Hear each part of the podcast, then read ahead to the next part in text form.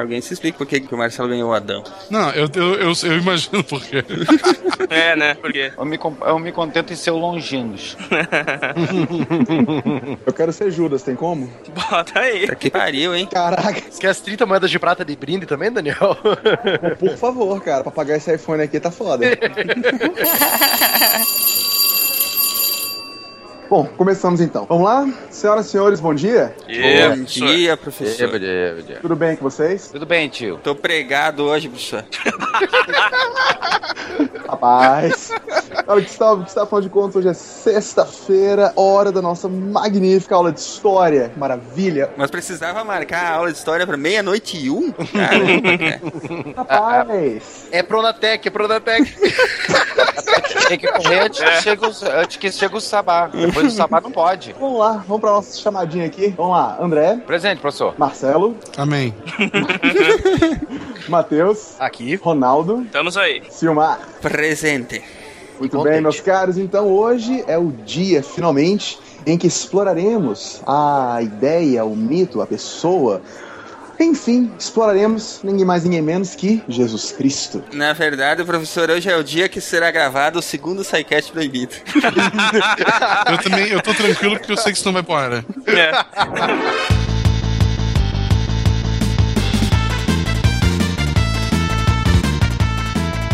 E aí, pessoal, aqui é Silmar de Chapecó, Santa Catarina. E eu não vim trazer a paz, mas a espada. Oh, Hum, já veio armado hoje. É, é. Vai lá, quem é? Marcelo. Perdão.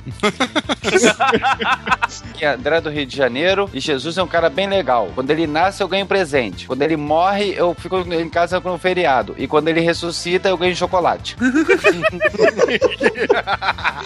Jesus, o primeiro três hit combo da história. É um McLanche feliz. Aqui é Matheus, professor Barbado de Curitiba, Paraná. E Help me, Dibus!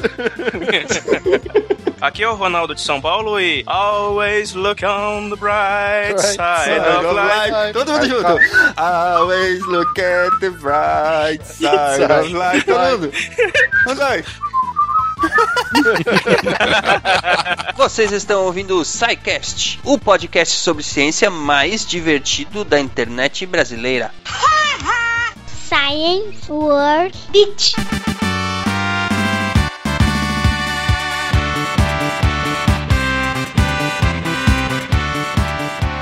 Bem, ouvintes do SciCast, bem-vindos à diretoria, sessão de recadinhos do SciCast. Aqui comigo hoje está o Marcelo. Tudo bem, Marcelo? Olá, Falando diretamente de Gaspar. Como está Gaspar e os Reis Magos? então, tão bem, tão tranquilo. Será que eles vão gostar do podcast de hoje? Eu tô com medo do podcast de hoje.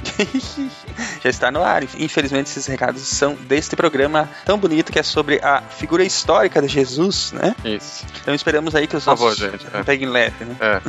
Esperamos aí que os nossos ouvintes eh, eh, gostem do, do que nós propomos a fazer, que foi fazer uma revisão histórica sobre a figura, né, o mito de Jesus Cristo e colocar isso no ar na Sexta-feira Santa. Olha que bonitinhos que nós somos, né? Quer que eu diga sim? Eu quero, eu quero que você faça alguma brincadeira. Não, com, com Jesus não se brinca. Ele tinha infância bem triste. Tem nada, a infância dele nem tá registrada. Por isso, não tinha nada pra contar. Muito bem. Marcelo, diga aos nossos ouvintes como eles fazem para entrar em contato com o SciCast. O contato do SciCast seria pelo Facebook, facebook.com.br SciCastPodcast, o twitter.com.br SciCastPodcast, o Plus. Sério que a gente vai continuar divulgando o Plus? Disseram que é pra continuar, mas eu tô até, até pensando em apagar ele aí. Eu acho que nem o Google continua cuidando dele, então... Esqueçam, procurem SciCast lá. E, ou pelo e-mail, né, contato.scicast.com.br Mas enfim, tem um formulário de contatos lá no site também, no menu contatos, procurem lá e podem usá-lo também para mandar seus feedbacks. É, essa, semana, essa semana é rapidinho, né, Marcelo? Estamos lá no Manual do Mundo, estamos no site do Manual do Mundo, que está, virou nosso parceiro de divulgação es- este ano, né? Eu espero que depois desse podcast ele continue nosso parceiro de divulgação. Isso, não nos maltratem. E, e, enfim, vocês podem acessar o SciCast tanto pelo Manual do Mundo, na seção blog do Manual do Mundo, ou no www.scicast.com.br, no nosso site oficial. E lá no site oficial também tem várias atrações que vão ao ar toda semana, né? Temos as nossas tirinhas, que são criadas por mim e pelo Jânio Garcia, vão ao ar toda segunda-feira pela manhã. A cada 15 Sim. dias temos o Responde Aí, que é o mini podcast das meninas superpoderosas, Estrela e a nossa inteligência artificial sarcástica Bel, né, Marcelo? Isso. O que elas fazem lá? Clube da Luluzinha. E respondem perguntas dos nossos queridos ouvintes. Olha aí, que bonito. Se fosse a, a Bel, já iria ficar brava contigo porque não falou dos queridos ouvintes, né? Lindos, ela fala dos ouvintes É, lindos. isso, os ouvintes É lindos. porque ela, ela, ela não tem um reconhecedor, ela tem que ter uma webcam pra ver quem Isso. esses ouvintes. E toda sexta-feira, no primeiro minuto da madrugada, vai ao ar o nosso este, este programa lindo que vocês acabaram de baixar, estão ouvindo o SciCast tanto no hot site, no scicast.com.br, quanto lá no Manual do Mundo, né, Marcelo? É verdade. Agora, Silmar, conta pra mim, o que, que foi mais difícil? O que é mais difícil? Abrir o mar vermelho ou cortar as piadas absurdas desse programa? Foi mais difícil cortar as piadas absurdas, mas tem uma coisa que é mais difícil ainda, sabe o que, sabe que é? O quê? Manter o SciCast no ar. Pois é, pois é. Mas isso a gente pode pedir pros ouvintes ajudar, né? Isso, isso os ouvintes estão nos ajudando. Os- o- para os ouvintes que querem ajudar financeiramente o SciCast a continuar no ar e a desenvolver a ideia do SciCast de levar a ciência eh, de uma forma divertida e descontraída para todas as pessoas, né? Temos os botões de doação aí no site, é só procurar aí e fazer uma doação através do PayPal ou PagSeguro de qualquer valor, a gente agradece, isso é usado para custear os servidores e o desenvolvimento do SciCast, né? Isso. Se você é, achou que esse episódio foi muito bom, doe um valor par. Se tu não gostou desse episódio, doe um valor ímpar, que daí a gente vai controlar pelo número de doações se a gente deve fazer outros programas ou não. Tá? Isso. Lembrando que zero não é um número par. É, nem ainda não. Vamos lá, dois dígitos no mínimo, né? Muito bem, Senão não gente. conta como voto. Muito bem, gente. Voltamos na semana que vem com mais um programa. Espero que vocês gostem aí da nossa revisão histórica sobre a figura de Jesus. Mandem-nos o seu feedback. E é isso, né, Marcelo? É isso. Diga Beijo tchau. pra todo mundo. Isso. Diz tchau pros ouvintes. Tchau, ouvintes. Isso. Em especial pros que doam. Abraço,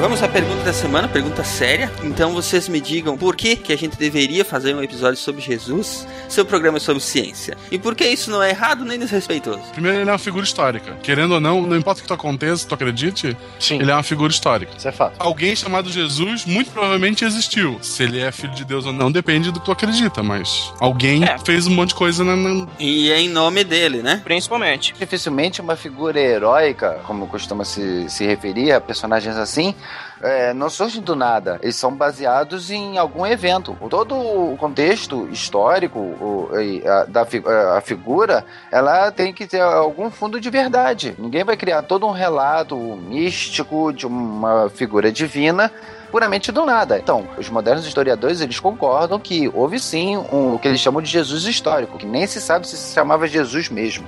Uhum. Então, eles chamam de Jesus histórico o, o- o personagem que deu origem a todos esses relatos. Há algumas linhas de pensamento que acreditam que não tenha sido nem só uma pessoa, né? Com que tenha certeza sido várias pessoas. Mateus, por que a gente deveria estudar Jesus? Primeiro porque a gente ainda usa a medição, né, antes de Cristo e depois de Cristo, né, na, no estudo da, da, da da cronologia histórica, né? Segundo os recentes mimimis, mudou, né? Né, mas mudou, mas a, a, a contagem temporal continua a mesma. É, a gente não vai mudar o calendário, né? Você substitui o antes de Cristo e depois de Cristo pelo antes da Era Comum e depois da Era Comum. Qual que é a Era Comum? A Era do Ocidente, entendeu? Mas continua sendo o Marco Zero o quê? Mas o Marco Zero é o quê? É o nascimento do maior herói da mitologia cristã, né? Aí é uma questão de terminologia. O nascimento do herói foi Uhum. o que serviu de marco. O personagem histórico veio antes. Sim. Você tem que começar a marcar de alguma forma. Tipo, sendo que quem criou o calendário basicamente era um monge cristão, óbvio que ele ia pegar o cristianismo Sim. Sim. como o ponto inicial. Alguém tem que começar de algum lugar. E lembramos que depois da queda do Império Romano, os únicos que, que continuaram detendo o conhecimento da leitura e escrita em grego e latim foram os monges. Ou seja, quem poderia eh, fazer essa contagem do tempo seriam os monges.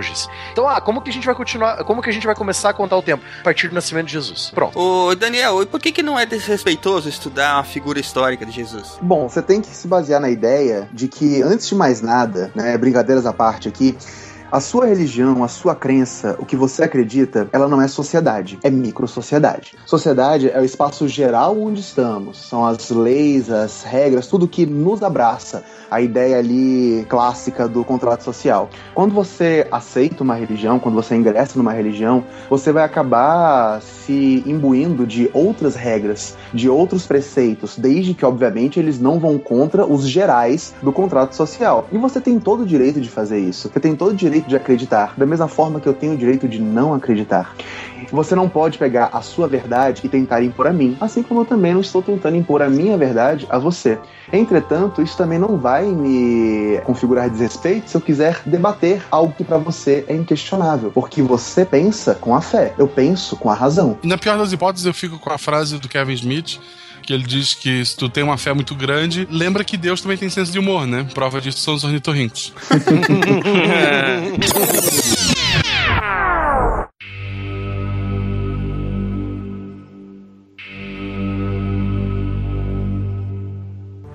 Em nome do Pai, do Filho e do Espírito Santo. Amém. Evangelho segundo São Lucas. Tomando consigo os doze, disse-lhes Jesus: Eis que subimos a Jerusalém, e cumprir-se-á a respeito do Filho do Homem tudo o que foi escrito pelos profetas. Será entregue nas mãos dos gentios, será escarnecido, ultrajado e depois de flagelado, também dar-lhe-ão a morte. Mas ao terceiro dia ressuscitará.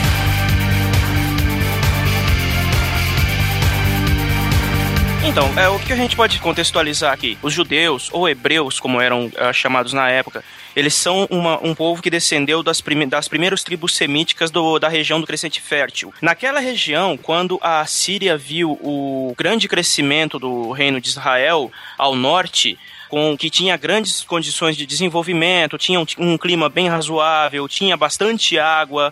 Eles expulsaram os hebreus daquele lugar, quando eles acabaram que eles os forçando a descer para a região do reino de Judá, ao sul, que era bem pedregoso, e convenhamos, horrível para tudo, para cultivo, para pecuária, para qualquer outra coisa que pudessem desenvolver ali, né? A partir dali, muitos, muitas histórias foram contadas, principalmente das, das, das as primeiras quando os hebreus se estabeleceram ali, sobre o rei Josias, que fez a, o responsável sobre a primeira reforma religiosa e que teria descoberto os textos antigos que viriam, uh, os textos antigos da lei, baseados na lei dos hebreus, que seria o Pentateuco, os cinco primeiros livros da Bíblia, que segundo a tradição foram escritos por, Mo foram escritos por Moisés. Só que acontece o seguinte, como um povo, os hebreus não eram organizados. Eles não tinham uma, um estado forte o suficiente para se estabelecer na região do Levante, de forma que eles fossem, como, da forma que eles oferecessem resistência a invasões de outros povos. O que aconteceu é que na, na isso, isso é até atestado na Bíblia. Ele, os hebreus foram ah, jogados de um canto para o outro, foram literalmente um povo jogado ao vento. Foram ou escravizados ou conquistados por, por diversas invasões. Se bem que o trecho da que fala da escravidão, da escravidão no Egito não condiz muito com a, com a realidade. Não há registro de que haviam escravos hebreus no Egito. Mas eles eram é, explorados, né? Eu, eu, lembro que a gente falou sobre isso lá nos outros casts sobre história, mas de qualquer forma a gente pode considerar que eles não, apesar de não haver escravidão no Egito, né? Então a gente uhum. não podia dizer que eles seriam escravos, mas eles eram explorados, né? É uma questão de capitalismo, né? O, o Egito tinha, tinha o terreno, tinha as condições, e dizia assim, olha só, cara, olha só, tu, tu quer vir vir fazer a vida aqui? Beleza. Tu vai ter que pagar uma graninha pra mim. Exato. É como se eles tivessem arrendado a terra. Cada um arrendava um pequeno pedaço de terra. Grande parte do que produzia ia pro Egito e o restante era pra subsistência deles. Que era uhum. muito melhor do que as grandes períodos de seca que tinha pro Oriente Médio. Só que o, o, o, Egito não tinha esse problema, graças às grandes invasões do Nilo. Uhum. É, tem registro de que o, o, o, Egito sofreu por algum tempo invasões de outros povos, principalmente no os Ixos, que. Chamados povos do mar. Isso, os povos do mar. Há uma, apesar de que não se a, a maioria dos historiadores concordam que os Ixos não são os hebreus, desconfia-se que eles poderiam ter em algum momento ter sido conquistados e assimilados pelos Ixos, tendo feito uma espécie de imigração mista para o Egito quando, quando eles invadiram. A única fonte egípcia que tem sobre os povos semíticos é na Estela de Meneftar, que diz que eles, eles expulsaram o, o, os povos semíticos. Ele nem se refere a hebreus, que povos, os hebreus eles descendem de povos semíticos. Sim. E dali eles, eles, se, eles se dividiram em outros. Então saíram que ia sair os povos árabes, uhum. os hebreus, que dali os hebreus depois iriam se tornar o parte se dividir também nas 12 tribos, e entre eles sairiam os judeus. A única referência que tem esses povos semíticos de fontes egípcias é a expulsão deles numa grande estela. Estela é aqueles grandes blocos verticais onde o cara era, era tipo, era o Facebook da época.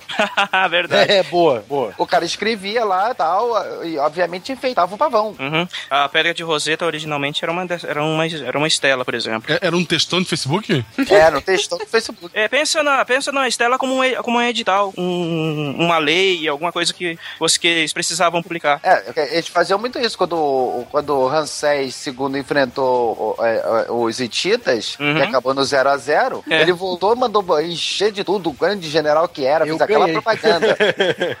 E o Eitita também. E, e o Hitita também, claro. Como, como não existia internet naquela época, um não podia denunciar o outro por mentira. Exato. E fom- ficou tudo no 0 a 0 cada um curtindo lá com o seu reinado. Uhum. Propaganda Exato. política não começou agora, gente. Olha, eu não acho que foi blasfêmia. Eu apenas disse Jeová. Então, depois do Egito, a Bíblia conta que os hebreus já foram conquistados pelos hititas, pelos filisteus, até depo- depois por, por Babilônia, no, no caso, quando eles ficaram, ficaram durante muitos anos como cativeiros de Babilônia, até que Ciro, quando conquistou a Babilônia, os, os libertou. Tanto é que Ciro era visto pelo- eh, pelos hebreus como um Messias, porque teria libertado eles. Então, o que acontece? Aquela região é muito, era muito árida, muito seca, era de difícil, difícil manejo para cultivo, para pecuária, para qualquer coisa. Isso, e somando o fato de que os, de que os judeus eram um povo que vivia para lá e para cá o tempo todo, e obviamente pela necessidade de se contar histórias, de se criar mitos, que já que o Campbell já discutiu várias vezes sobre nos livros deles, criou-se a história de que o, o- entre os judeus de que viria em algum momento um rei ungido, um conquista, um líder militar que viria para comprar libertar o povo deles da opressão. Iria reunir todas as tribos Exato. e fu- fundar o próprio reino de, é, o, o reino de Israel. Ou seja, ele não está mencionando nem o reino de Judá. Ele está levando para o reino de Israel, aquele reino que era que ia ser próspero. E a, Uhum. a Síria eh, primariamente expulsou-os de lá. Ele já Exatamente. começa a levar isso. Todo o relato, por isso que é a, a- qual é a importância de estudar as religiões. Você, você lendo a, a Bíblia, você entende o, o ponto de vista do narrador onde ele transforma o cativeiro numa naquela narração sofrida de ser escravo. Não tem acontecido exatamente do, daquele forma, mas aquilo é o ponto de vista do narrador. E o narrador ele sempre vai narrar como ele sendo o perseguido. Todo esse fundamento ele ele, ele cimenta, ele faz o alicerce do- das aspirações dele de voltar a ser um, um- um grande império um dia.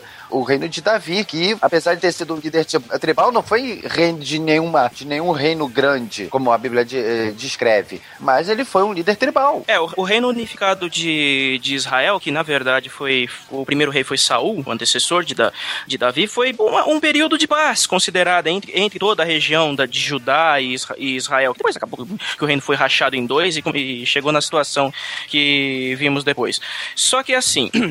O mito do Messias ele foi criado e foi, ele foi levado de geração em geração, foi citado no- na- nas, nas antigas escrituras por diversos profetas e tudo mais. Houveram casos de, de, de pessoas que foram considerados Messias. O Ciro é um deles. Há quem considere Judas, Judas Macabeu também um, também um Messias de certa forma. Certo. E, e qual é o contexto histórico aí em que surge esse salvador, por assim dizer, O né? contexto histórico é a Judéia está sendo está toda a província da Judéia que não era não se chamava Judéia isso Uhum. foi o nome que a, própria- que a Roma cunhou e eles estavam sob o jugo romano Roma deu o nome de Judéia exatamente porque ali era supostamente a, a- o lugar onde viviam os judeus, é isso? É, a província da Judéia. Então nós, nós temos esse cenário colocado que, de acordo com os registros históricos, haveria ali então um povo subjugado, os judeus, Isso. Uhum. e que as escrituras deles, ou ao menos na, na tradição oral que se contava, existiria a necessidade da vinda de um libertador. Exato. O ser humano, ele tem fé sempre que a merda é muito grande. Então você pega qualquer contexto histórico, sempre assim, tá aquela desgraceira, você não sabe mais o que fazer, você fala, não, mas vai vir alguém pra salvar a gente, vai, vai vir alguém, cara, vai vir alguém, vai ser foda, vai vir alguém. Aí nisso vem uma porrada de Deus na Índia, uma porrada de Deus no Egito, vem Jesus, vem uma galera antes dele, vem o super-homem Superou, é verdade. Terceira estação. Jesus cai pela primeira vez. Leitura do profeta Isaías. Fui desprezado e evitado o homem de dores, familiarizado com o sofrimento, como pessoa da qual se desvia o rosto, desprezível e sem valor para vós. Leitura da carta de São Paulo aos Coríntios. Com efeito, a linguagem da cruz é loucura, mas para nós é poder de Deus. Os judeus pedem sinais e os gregos andam em busca de sabedoria. Nós, porém, anunciamos Cristo crucificado, que para os judeus é escândalo, para os gentios é loucura, mas para aqueles que são chamados, tanto judeus como gregos, é Cristo, poder de Deus e sabedoria de Deus. Mas voltando para nossa figura histórica, nesse contexto que nós estamos falando, de acordo com os registros bíblicos, nasceu na Galiléia um menino judeu cuja infância se sabe pouco. Um menino que cresceu e se tornou profeta, cativando milhões de seguidores e que tinha profundo conhecimento dos textos sagrados e habilidade oratória. Isso é Alexandre o Grande. Sim. Você disse que isso foi, foi por assim dizer, é, inspirado na, na, na no, no... Copiado, copiado. Cara, Jesus... Tem é, comprovação histórica de que pode ter acontecido mesmo, Daniel? Cara, tem. Jesus é uma grande colagem, velho. Jesus é, é a colagem de uma porrada de outros mitos. Você tá pegando como fonte histórica a Bíblia, coisa que eu também já usei como fonte histórica na faculdade. Só que quando você para pra pensar que a Bíblia, ela teve um caminho aí, quando você pega desde o Velho Testamento, pelo menos mais de 5 mil anos, saindo do Oriente pro Ocidente, passando por uma porrada de tradução. Apesar de que a fé católica e a fé do cristianismo diz que a Bíblia foi soprada para quem escreveu pela voz de Deus, né? A gente sabe que alguém escreveu esses textos é, e eram escritores, eram pessoas com influências uhum. e tudo mais, certo? Da mesma forma que o Corão tem a mesma origem, né? Exatamente. E o Corão, ele menciona Jesus. Uhum. O Alcorão, ele menciona Jesus como profeta. Isso. Exato. É porque o Corão, ele tem a mesma base, digamos, mitológica da Bíblia. É o mesmo Deus, são as, é a mesma hierarquia, os mesmos anjos. É, eles mencionam Adão, eles mencionam Abraão. Pro judeu, o Messias não veio. Pro cristão, Jesus é o Messias. Isso. Pro Islã, Jesus é um profeta e Maomé também é um profeta, é isso? Maomé é o profeta mor. Quando se fala em profeta, o, conce o conceito de profeta pro muçulmano e pro judeu, eles são similares, mas são diferentes do, do, do profeta no, no contexto cristão. Pro judeu e pro muçulmano, profeta não é aquele que faz previsões. Ele não faz previsões, ele não tem poderes mediúnicos. Isso é até proibido. O, o profeta nessa, no, no, no, no judaísmo e no islamismo são os caras que têm contato direto com Deus. Então, Deus fala para ele, ele é o porta-voz. É o porta-voz, exatamente. Como vê na, nos livros de Isaías, então ele fala assim: Assim diz o assim Senhor. Assim diz o Senhor, exato. É, é Deus que fala para ele. Como Moisés é o porta-voz lá da, da árvore pegando fogo. Olha, eu não acho que foi blasfêmia. Eu apenas disse Jeová. Nasceu o menino Jesus, cresceu e se tornou. Porque tem esse ato também, né? Da adolescência de Jesus que nem, nem nos documentos históricos bíblicos não aparece isso, né? É importante pro mito você omitir parte da, do crescimento do herói. Ele nasce, aí ele desaparece e reaparece adulto quando ele inicia a vida pública ou os atos de heroísmo dele. No Evangelho de Tomé, que relata o Evangelho da infância do Senhor Jesus, uhum. relata que Jesus tinha poderes X-Men já desde pequeno. E, tipo, e ele era ruim pra cacete. Ele brigou com um coleguinha, tá, tá no evangelho, do, tá, tá, nesse evangelho. Ele briga com uma criança e ele mata a criança. Nossa, cara, que merda. Aí chega Maria e ralha com ele. E dizendo que não sei o que, agora tu tem que resolver isso. Aí ele ressuscita a criança. Eu vou aproveitar e, e indicar um livro que com esse, esse com certeza vai me levar pro inferno. Chama hum. O Cordeiro de Christopher Moore. Hum. E ele conta a história de Jesus Cristo da perspectiva do melhor amigo de Jesus, que é Judas. não, mentira. O melhor amigo de Jesus nesse, nessa ficção histórica aí é o Bife. e, e, ele, e, ele, e ele exatamente, vamos dizer assim, que o Bife é o amigo sacana e Jesus é todo santinho. Uhum. O livro é engraçadíssimo, é derrachado, é rio, você não consegue parar de ler, cara. Apesar de ele ser grandão, ele tem umas 500 páginas. Mas assim, quem não, quem não se ofende por pouca coisa, é muito divertido o livro. Ele, assim, não desmente nada do que do que, do que estão nas escrituras sagradas dos, dos católicos e, e cristãos, mas ele faz muita graça, muita graça, cara. Entendi. Então fica aí o meu, meu conselho. O, li- o livro é bem engraçado e é um daqueles que quem lê vai pro inferno. Então, no caso, quando a gente vai analisar os, os evangelhos apócrifos, você vê que ca- cada, é é um- uma, uma, são vários, muitos. Tem o evangelho de Pedro, que foi, foi excluído da Bíblia porque dizia que Jesus era só espírito. Tem o, o evangelho de Maria Madalena. Tem esse de Tomé, que foi encontrado, acho que foi o mais recente. Só que acontece, quando você vai olhar para os apócrifos, você vê que cada um deles, por terem sido escritos por diversas comunidades cristãs do primeiro, do século primeiro e segundo, a visão que eles tinham de Jesus difere muito, mas você, você não precisa ir nem muito longe. Pega a Bíblia mesmo, lê os quatro evangelhos. O Jesus dos quatro evangelhos é diferente. Mateus interpreta ele de um jeito, ele, o Ma- Mateus vê o Jesus como se ele fosse um, um novo Moisés. O Lucas, por ter, ter aquela tradição de, de que ele teria sido um médico, ele, ele, é ele descreve Jesus como se fosse um médico. E, e Lucas era grego. Sim, Lucas então era a grego. visão do- de, Lu- de Lucas é de um deus grego. Exato. Já João, ele é, o, ele é o evangelho mais antissemita. Ele coloca toda a culpa nos judeus. Sim. Tudo é judeus. Tudo de errado foram os judeus. Até porque ele foi o último a ser escrito, né? Muito provavelmente ele foi escrito depois da queda de Jerusalém. É o mais bonito, assim, em termos de estilo, de narrativa. Uhum. O de Marcos, não. O de Marcos, Jesus cai de paraquedas. O de Marcos é o primeiro. Depois da tradição dizem que foi é o mais velho. E é, É. e é, um- e é o Jesus rebelde, é o Jesus brigão. Vivia batendo cabeça com o Império Romano. Che Guevara da vida. É o Jesus kickboxer. É, exatamente. É, mas é, é. é o Jesus guerreiro. Foi esse que trouxe a espada?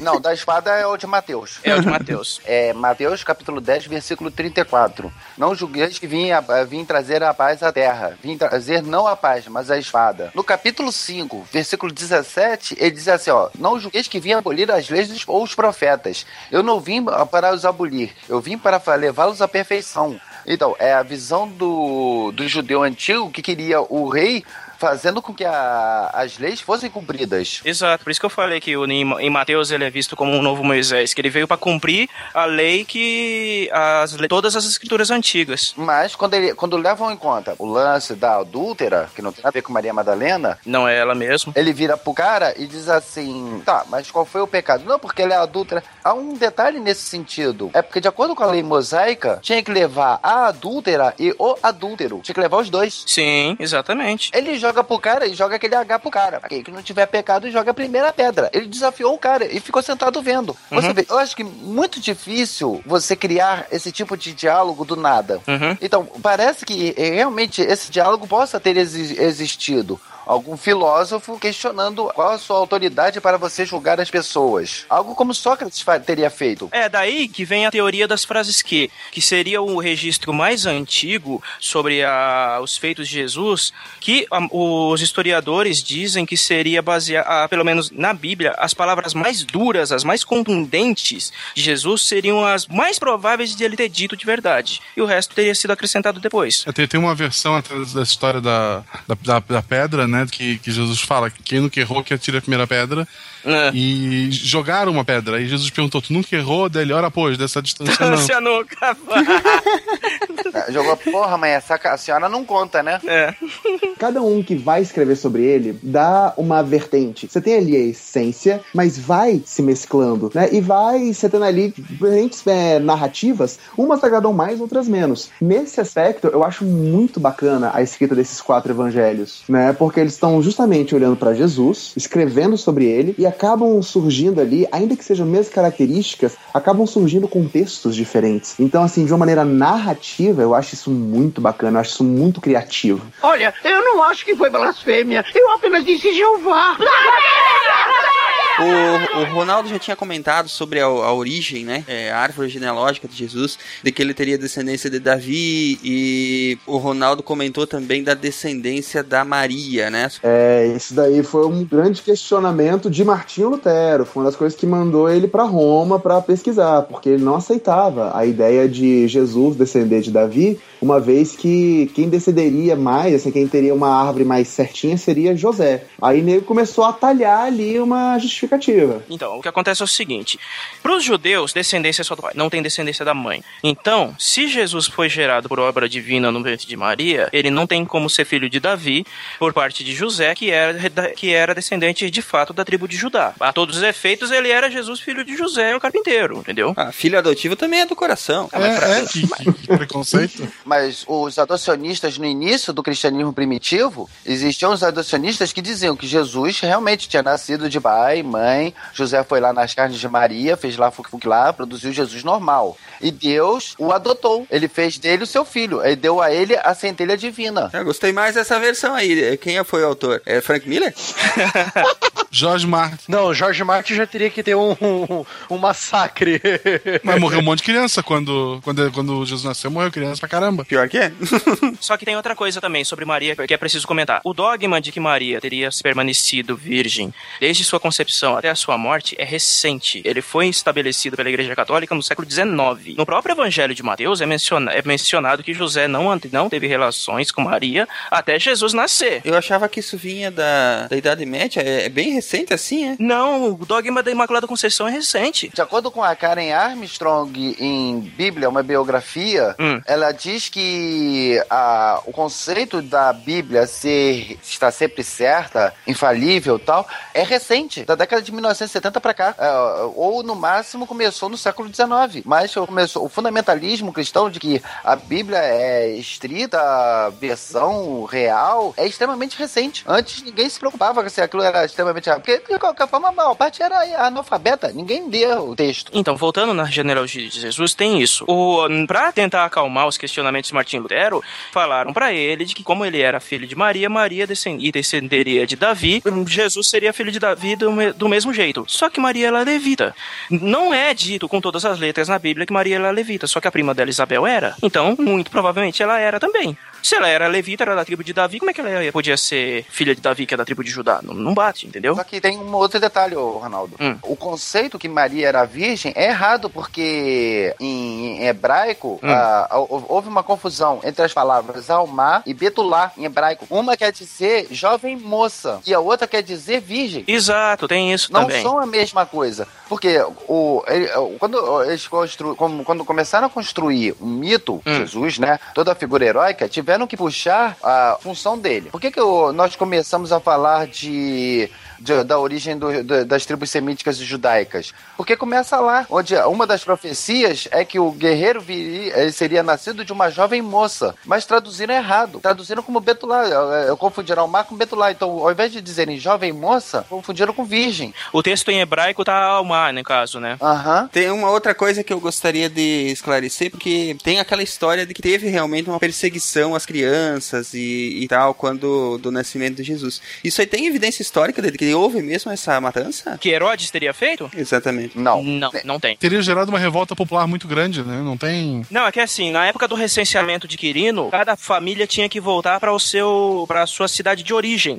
Aham. Como José era da descendência de Davi, ele tinha que voltar para a cidade de Davi, que era Belém. Ele tinha que ser que recense- que ele tinha que preencher o recenseamento lá, em Belém. Só que eles ele, eles moravam em Nazaré, na Galileia. Ele tinha que ir da Galileia até a Judéia. Tá, tudo bem. Aí foram pra, foram pra Belém. E como é que misturaram o, o mito da matança aí no meio? De acordo com o mito bíblico, os astrólogos avisaram para Herodes que, que tinha nascido uma criança especial, mas muito amada. e, e, e ela, e, e ela iria destroná-lo. Por isso que ele manda, de acordo com o mito. Mas isso não existiu, porque o reinado de Herodes não condiz com o censo de Quirino. Não, o legal disso tudo é principalmente a parte ali do, do de Jesus na manjedoura e tal. É mais uma história para ensinar algo muito importante para nossa vida. É. Que Jesus ele recebe os três reis magos, ele ganha ouro, é, mirra e incenso. Isso, é Isso. para ensinar, isso é para ensinar a gente que adulto não sabe dar presente para criança. Sexta estação. Verônica enxuga o rosto de Jesus. Leitura do profeta Isaías. Cresceu diante dele como um pobre rebento, enraizado numa terra árida. Não tinha graça nem beleza para atrair nossos olhares, e seu aspecto não podia seduzir-nos. Evangelho segundo São Mateus. Então o sumo sacerdote rasgou as vestes, exclamando: blasfemou. Que necessidade temos de mais testemunhas? Acabais de ouvir a blasfêmia. Que vos parece? E eles responderam: É réu de morte. Então cuspiram-lhe no rosto e deram-lhe socos. Outros esbofetearam-no, dizendo: Adivinha, ó Messias, quem é que te bateu? Ô, Ronaldo, como é que se pareceria o Jesus na época, pra época, de acordo com a região onde ele é, provavelmente nasceu e. Olha, se ele era natural da Galileia e como ele, no caso, ele era um nabi, ele muito provavelmente tinha cabelo comprido, provavelmente trançado, porque até pelas condições do, do lugar, dificilmente os judeus que usavam o cabelo desse jeito andavam com ele solto. Barbas cerradas, barba cerrada, sim, entendeu? Por, até para proteger o rosto. E é isso aí. Não só proteger o rosto, é uma questão religiosa. Que é, quando se fala em Jesus Nazareno, ou Jesus de Nazaré, ele está se referindo à seita dos nazarenos, do grego Nazoraios. Então, que eles usavam. Então ele tinha, usava cabelo comprido, barba fechada. Mais ou menos como são os judeus ortodoxos hoje? Mais ou menos como os Mais judeus ou menos, ortodoxos. sim, próximo daquilo. Uhum. Ele não parecia com o Pirula? Isso lá é quase. Se o, se o Pirula tivesse a barba um pouco maior, era capaz É. de ser. É, então, você. Bem essa também. As, as imagens da representação de Jesus, eles muda, elas mudaram drasticamente de um num, num determinado ponto da história. do- de uma aparência romana para uma para uma com traços mais semitas. Agora, por que que aconteceu isso é que, é que fica a pergunta. Olha, eu não acho que foi blasfêmia. Eu apenas disse Jeová. Vamos a mais alguns, algumas polêmicas sobre Jesus. Jesus casou e teve dois filhos. Onde você tirou isso? Não, cara, isso, isso é invenção do. Isso é invenção de uma. Primeiro que isso começou com aquele maluco do Dan Brown. Dan Brown, exato. Dan Brown, cara, atenção, aquele negócio que ele cita do Evangelho de Filipe não é nada daquilo. O Evangelho de Filipe é um, é um pedaço de pergaminho que encontraram e ele tá cheio de buraco. Aquilo parece um, queijo suíço. Então, é, Jesus, alguma coisa. É, Aí apare- aparece a palavra companheira, mas não sabe, é companheira de viagem? É companheira de pregação? Não se sabe. Mas ele não se baseou só no pergaminho, ele usou referência bibliográfica, tipo o Código da Vinci. Mas tudo bem, eu não vou nem levar isso em conta porque é um livro de ficção. O pior é que o pessoal acreditou naquilo. E foi daí que veio essa maldição chamada Illuminati. Isso nunca existiu, começou com um cara. Isso, isso, nunca, nunca existiu. Não desestimula que a, a gente se diverte com isso aí. Eu acho que o pessoal tem que continuar acreditando. Caraca, não, eu tô aqui. Não, eu estou aqui para destruir o sonho de vocês. E tem mais uma coisa: Papai Noel não existe. Ah, não, isso ele Ah, mas o coelho da Páscoa, da Páscoa existe, né? Pô, claro, com certeza. Mas a gente concorda com uma coisa: o Papai Noel não existe, mas ele é um mito muito legal, cara.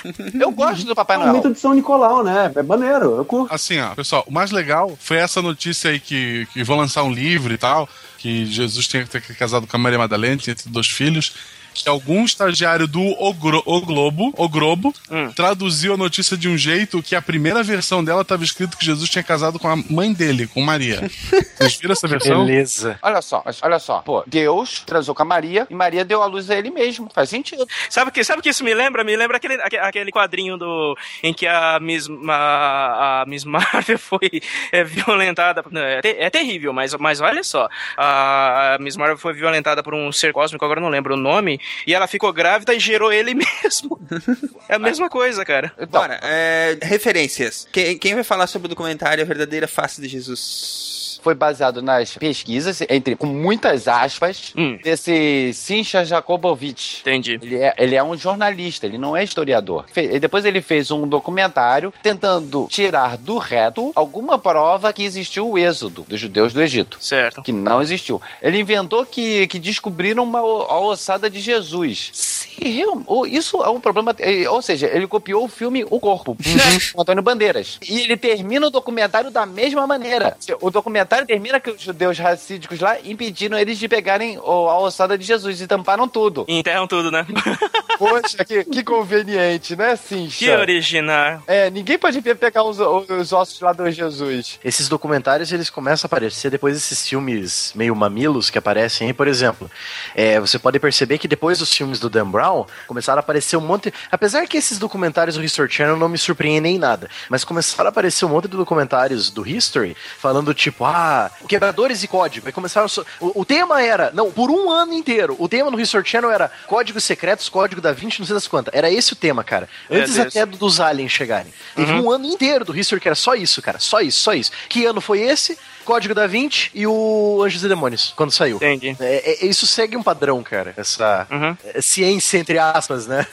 É, e são livros bons, eu gosto dos livros. Tipo, é invero- são totalmente verossímeis. Porque aquela ação toda se, se baseia em uma hora. É, em um exato, dia. É, é inverossímil. Mas, tipo, ele tem ação, é uma leitura fácil e agradável. Não, não é, Uhum. cara. não é não, velho. Eu devo estar muito errado, mas eu, eu, li, eu li aquela porcaria e eu não vi graça nenhuma, cara. Não, cara, a lei, como leitura pra você se distrair, ele é bem compacto, ele, ele, cumpre a função dele, entendeu? Você passa a hora. É uma é, leitura de, tipo, ah, não tenho nada pra fazer, vou ler. E você lê, você passa o tempo. É leitura de passatempo. É, agora você levar a sério? Tipo, não é um, o Frederick Forsyth também, ele faz pesquisa, o Tom Clancy fazia pesquisas. Sim. Então, então é, é outro tipo, assim, mas tipo, pra você pegar, ah, pega aqui, você vê que você lê 2, 3, 4, 5, 10, 20 capítulos de uma tacada só, é rápido. Você vê que os capítulos são curtos, as letras são grandes.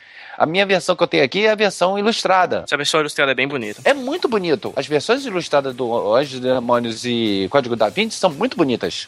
Então, agora, só leva aquilo a sério. É, esse é o pro- o problema é esse, levam a sério. E também tem uma coisa, você leu um, você leu todos. É, ah, porque a fórmula é a mesma. Olha, eu não acho que foi blasfêmia. Eu apenas disse Jeová. Então, pessoal, a vida de Brian, né? Putz, eu, eu adoro Monty Python pra começo de conversa, né? Pra mim é, é é o ápice cara. da comédia, cara. Não só esse filme, mas todos os outros. Mas esse filme em especial é aquela, tipo, putz, é, é um daqueles que, cara, se eu ver e dar risada e comparar com, com, com o mundo de hoje, eu, eu, vou, eu vou pro inferno com certeza, sabe? Então, ah, é, você tem. É uma, é uma sátira. Você tem um. é, ao lado da manjedora de Jesus Cristo em Belém, você tem a manjedora. Qual que era? A manjedora número 23, 24, sei lá, que é do Isso, Brian. né? exato. Que era um outro judeu que tinha nascido na mesma época, eh, já nasceu no mesmo dia que Jesus, né? Então já começa assim, já começa os, os três reis sábios, no caso, né? Aí ele já entra ali, tipo, ah, nós viemos vê-lo, né? A mãe do, mãe do Brian lá, ah, pode ver, pode ver. Aí ele, ah, tá aqui, trouxemos ouro, mirra, incenso, tal pra você, né? Aí ele, ah, é, mas ele é o Jesus? Não, ele é o Brian, mas cadê o Jesus? Ah, tá na manjedora 23 ali do lado. Eles começam a tomar tudo e vão pro... Tá tudo em porra, véia. Já começa assim, né, cara? Então, aí pra quem ainda não viu, o que eu acho incrível alguém não ter visto, porque o filme é do quê? De 76? 77? Por aí, né? Eu passo Então, quem não viu, vá ver A Vida de Brian junto com eh, Monty Python em Busca do Cálice Sagrado e outros filmes, O Sentido da Vida, né? Exato. Vá ver esses... É de 79. É, então, é de 79, Vida de Brian é de 79. Então, pessoal, aí, tipo, ao mesmo tempo que Jesus vai envelhecendo, o Brian também vai envelhecendo. Então, eles são da mesma idade, eles nasceram juntos. Só que aí o filme ele se concentra nas desventuras do Brian, né, nesse nesse mundo eh, judaico dominado pelos romanos, né? Então eles só fazem uma eles fazem uma crítica às ditaduras, né? Tomando tomando posse de terras estrangeiras e ao mesmo tempo, né? Fazendo eh, uma, uma crítica ou uma análise do mundo dos judeus da época, né? Como o Daniel falou que muitas coisas dali do mundo de Brian historicamente são válidas, né? Uhum. E tem todo aquele ar de humor e sarcasmo que só o Monty Python consegue fazer, né? Então, tipo, pô, ver, cara. Não, não quero dar tanto spoiler, mas, tipo, você vai dar a risada do filme. Você vai dar risada, mas você vai pro inferno de qualquer jeito, mas você vai continuar dando risada, cara, porque é muito bom, sabe? É, você dá risada depois você toca que vai que carimbou seu passaporte pro inferno. Não, não. O mais legal da, da, da Igreja Católica é que se tu te arrepender no último segundo do leito de morte, tu vai pro céu. É verdade. Aparece até no filme do Constantine. É. Ele chega, ele começa a exorcizar o diabo. É, já que você não vai me contar, você vai pro céu agora. Aí começa, joga aquele monte de coisa assim, abençoa o cara e não, não, eu conto, conto, conto. Aí, depois, aí conta o que ele quer saber, ele joga o livro na cabeça. Seu idiota, você tem que se arrepender primeiro. Décima estação. Jesus é despido de suas vestes. Leitura do profeta Isaías. Assim o admiraram muitos povos. Os reis permaneceram mudos diante dele, porque verão o que nunca lhes tinham sido contado e observarão um prodígio inaudito. Evangelho segundo São João.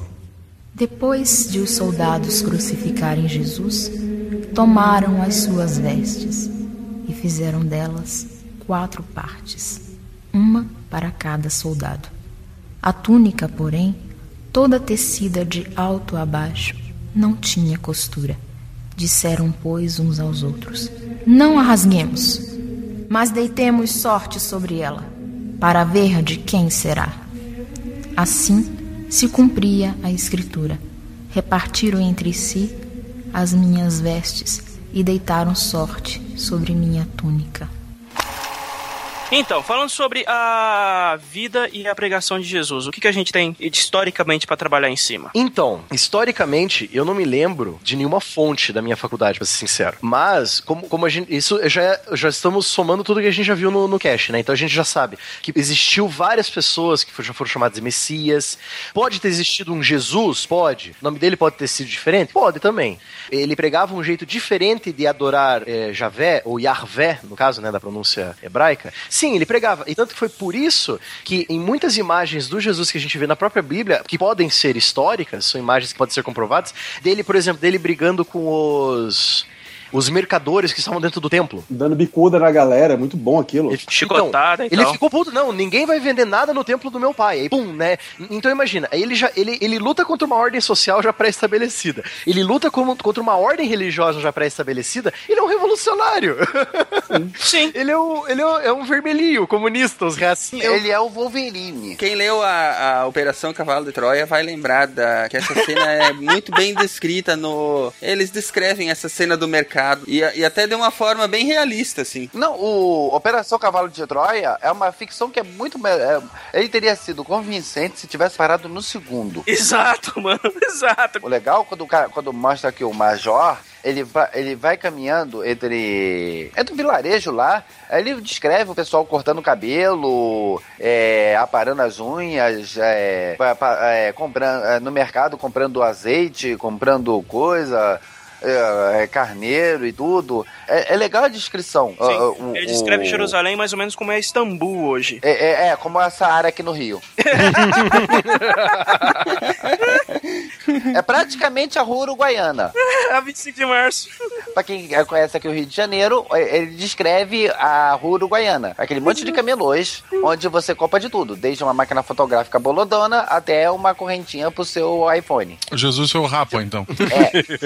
É, Je- Jesus, Jesus era hipster, né? Exato. Então, aí somando tudo que a gente, a gente já, já falou aqui sobre, eu não duvido que alguém como Jesus Cristo tenha existido na Judéia, tanto por conta do, do- da situação em que a Judéia se encontrava, né, sob dominação romana, e já lembrando também do, dos grupos extremistas judaicos, tô usando aspas aqui, os grupos extremistas judaicos do, do Monty Python, né, eles existiam, tanto que, se você for olhar, no ano 70 depois de Cristo, ou seja, lembrando que Cristo morreu com 36 anos, né, então no ano 70 já su- surgiu, qual que era o nome daquele é, judeu que fez a- o levante e começou a diáspora? Então, tem esse judeu, que não é o Judas Macabeu, tem esse judeu, no ano 70 depois de Cristo, ele já faz um levante contra os, os romanos, né, se eu não me engano, os romanos que destruíram o templo de Salomão I, né, aí ele faz esse super levante contra os romanos, aí ele morre com os outros 15 mil, os 15 mil seguidores dele lá, e aí todos os, os romanos ordenam que a maioria dos judeus fosse expulsa da Judéia, aí que começa, aí começa a peregrinação de novo, né, Ronaldo?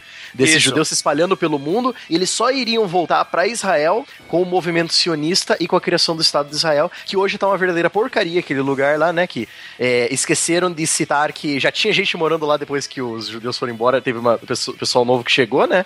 Uhum. Só que esqueceram de avisar os sionistas, ou os sionistas fizeram de, de má fé, né? E como, não, essa terra já era nossa. Não, mas eu tava aqui, não, mas essa terra é nossa desde os anos, desde antes dos anos 70 antes de Cristo, depois de Cristo. Olha, eu não acho que foi blasfêmia. Eu apenas disse Jeová.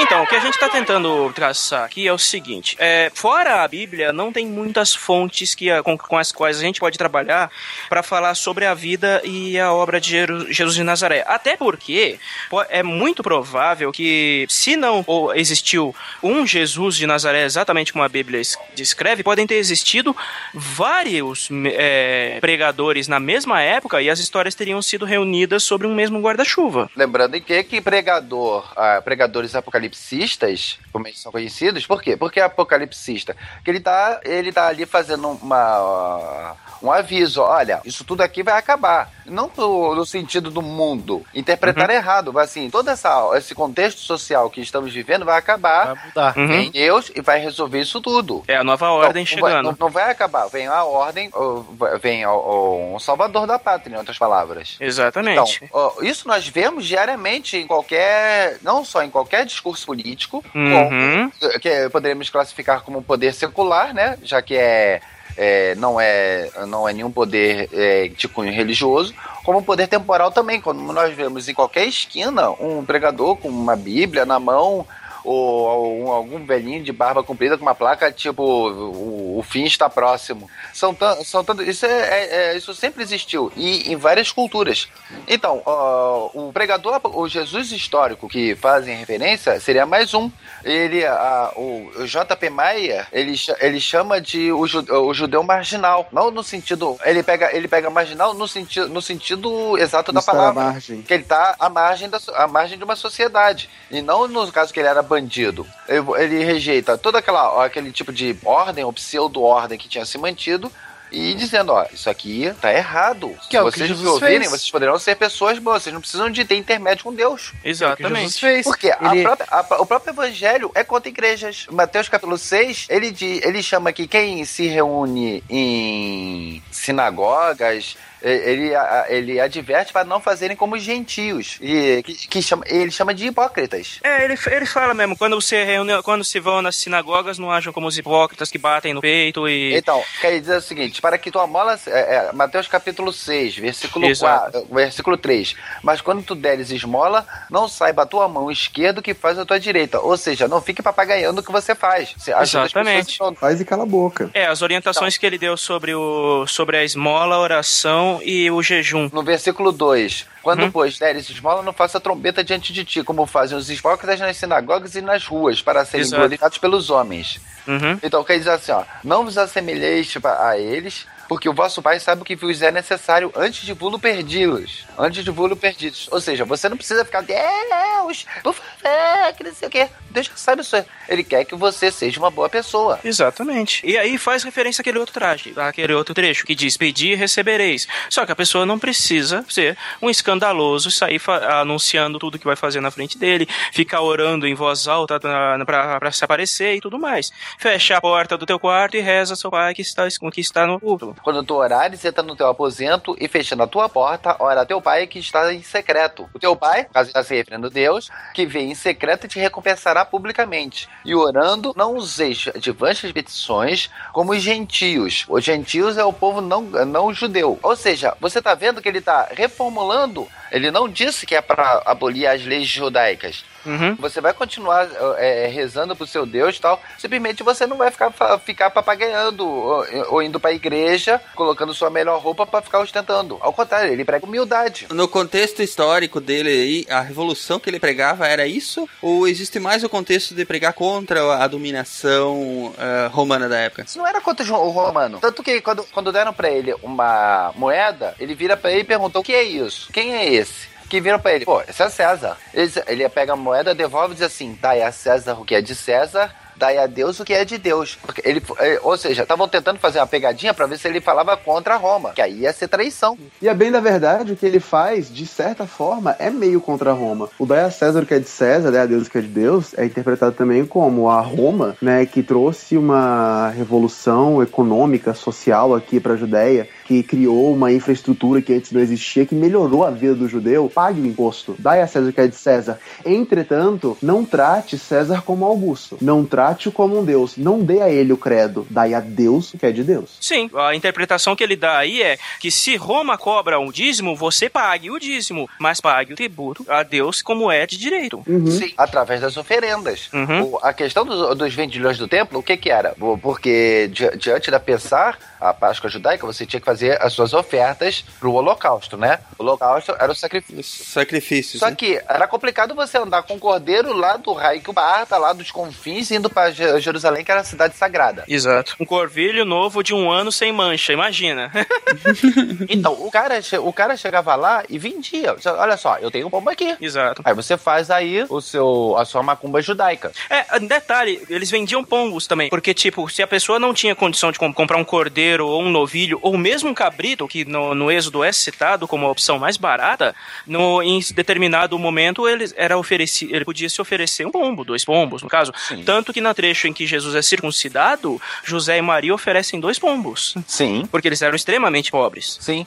Alguns, alguns autores, eles, eles argumentam quanto a isso, que o, o carpi- os carpinteiros não eram tão pobres assim. Mas a. a- Mas tem um aí vem- motivo, né? Mas aí vem o Mas- simbolismo da Mas humildade. tem, mas tem um motivo, principalmente nessa época de ocupação, né? Que os carpinteiros faziam as cruzes. Sim. Não é tão difícil, porque se você parar pra pensar, Jesus, como sendo um filho de carpinteiro, muito provavelmente, fora da época da vida pública, ele pode muito bem ter feito cruzes para os romanos. Justo. Aquele trecho que aparece na última tentação de Cristo não é tão inverídico assim. É, não, e nessa parte que Jesus aprendendo a ser carpinteiro foi onde ele aprendeu a pregar, né?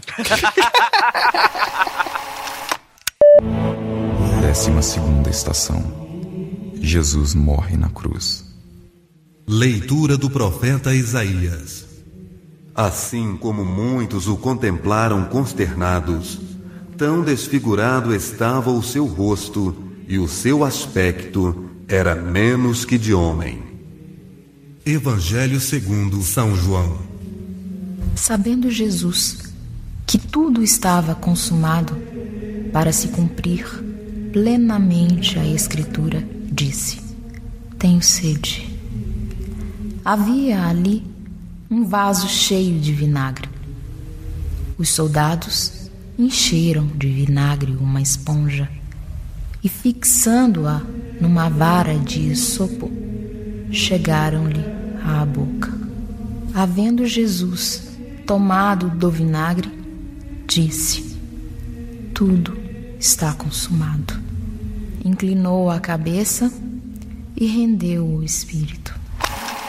Bom, vamos seguir aqui para a parte da perseguição e execução. Aqui tem um certo conflito, digamos assim, de quem teria sido responsável direto pela, pela morte de Jesus. Na Bíblia, historicamente, a culpa seria dos romanos, já que seriam eles que conduziram a, a execução. Mas lembre-se que Pôncio Pilatos lavou as mãos. Ó, seguinte, a gente Sim. manda em vocês. O que vocês querem fazer com ele? Vocês se decidam. Sim, mas legalmente a autoridade sobre a vida e a morte na Judéia era do, era do responsabilidade do governo, do governo romano. Sim. Então era responsabilidade de Pilatos. Os judeus por si só não podiam executar, pelo menos não para ofensa que Jesus cometeu. E de novo é uma história que serve para nos ensinar. O povo podia votar em Jesus ou Barrabás, mostra que o povo não sabe votar. o povo sempre prefere o ladrão. Claro, né, cara? É uma dúvida rápida que eu tenho. Barrabás era ladrão ou assassino? Era um assassino. Barrabás era, o Barrabás era um terrorista. Exato.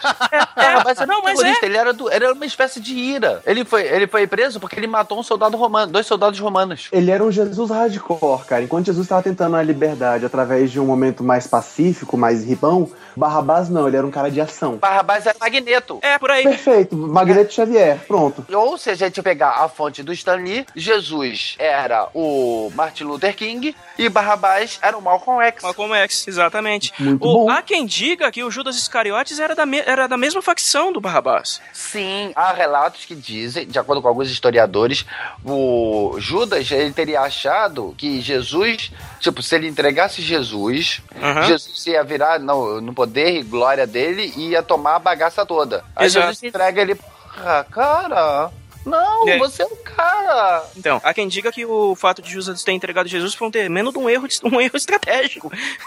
que ele acreditou que Jesus ia foder com tudo depois de ter sido é, capturado, entendeu? De acordo com o relato bíblico, o Uhum. Simão Pedro saca da, da espada e, a- e corta fora a orelha de um soldado romano. E Jesus dá um esporro nele. Diz assim: ó, se fosse, se fosse para fazer isso, uma legião de anjos viria me defender. E ele Sim. cura o soldado romano. Exato, ele cura a orelha do cara. É, vocês, alguém, acho que a maio- alguns de vocês vocês assistiram o Jesus Nazaré do Zeffirelli, né? Que é aquela série gigantesca que virou um filme de, de cinco horas, quando foi compilado tudo.